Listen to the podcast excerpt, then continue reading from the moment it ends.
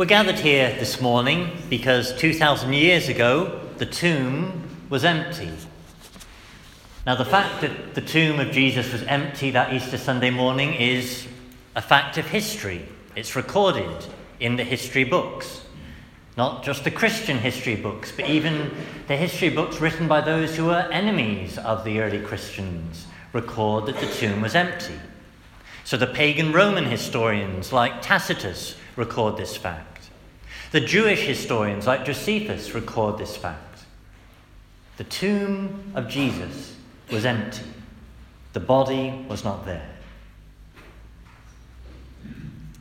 Now, the fact that the tomb was empty came as a surprise to the disciples of Jesus. Even though the Lord Jesus had predicted it many times, the Gospels say, as we heard, that they were slow to understand. And so they were surprised that the tomb was empty. And that in itself, the fact that it's recorded in the Gospels, is very significant because it indicates to us just how reliable the Gospels are as documents of history. The fact that they record things that makes the disciples look bad. You know, the disciples were the leaders in the early church. And yet, here the Gospels record things about them that aren't flattering.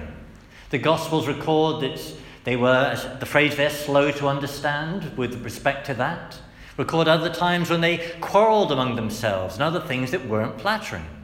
That the Gospels are, they write these things down because they write down what happened. They're rec- reliable documents as a matter of history.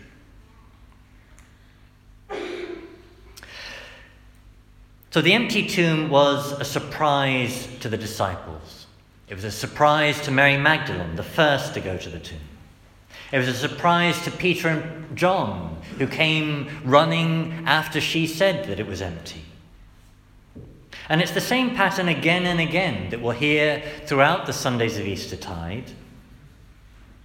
That the Lord, when He appears to them, and there's a total of 515 recorded witnesses in the Gospels eh, and the rest of the New Testament, it's the same pattern each time that the disciples are filled with joy at seeing the risen Lord, but they're also surprised. And they were right to be surprised because people don't rise from the dead. And yet, here was someone who did.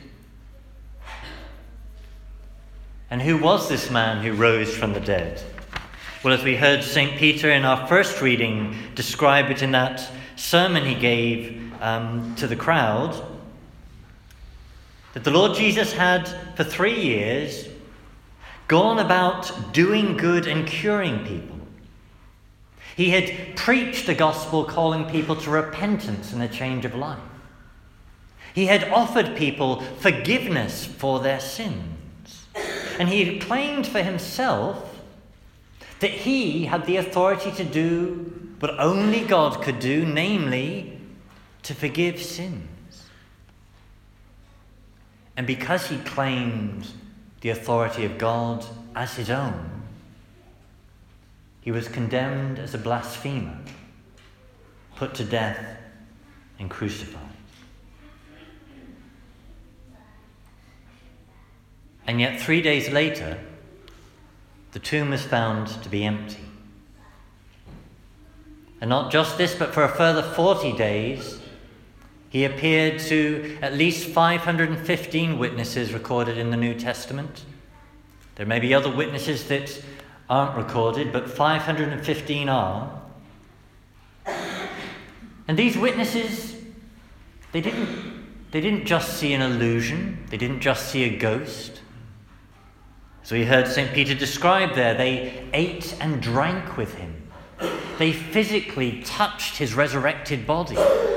As we'll hear in the Gospel next week, St. Thomas puts his hand into the wound in his side and puts his finger into the holes made by the nails in his hand. It wasn't an illusion, it was a, a resurrected, glorified body they saw.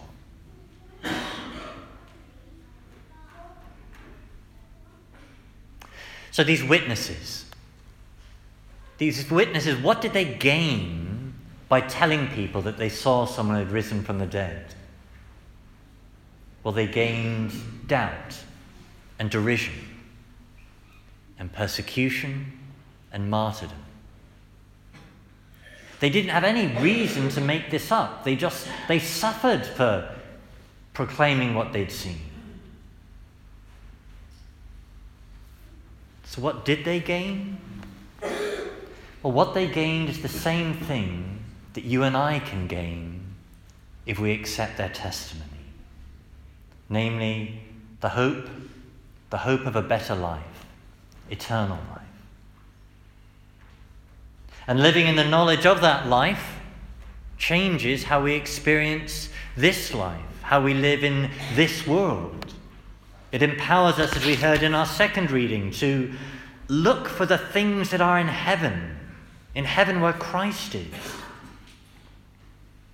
That He is your true life. That if we die to self, if we die to sin, then we can live to Christ. Live in Christ. And He is your life. If we will but let Him be so.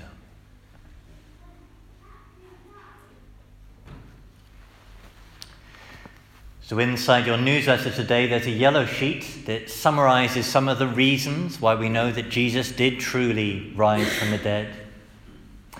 There's also in the porch available a free little book uh, called The Case for Easter uh, by an American journalist called Lee Strobel.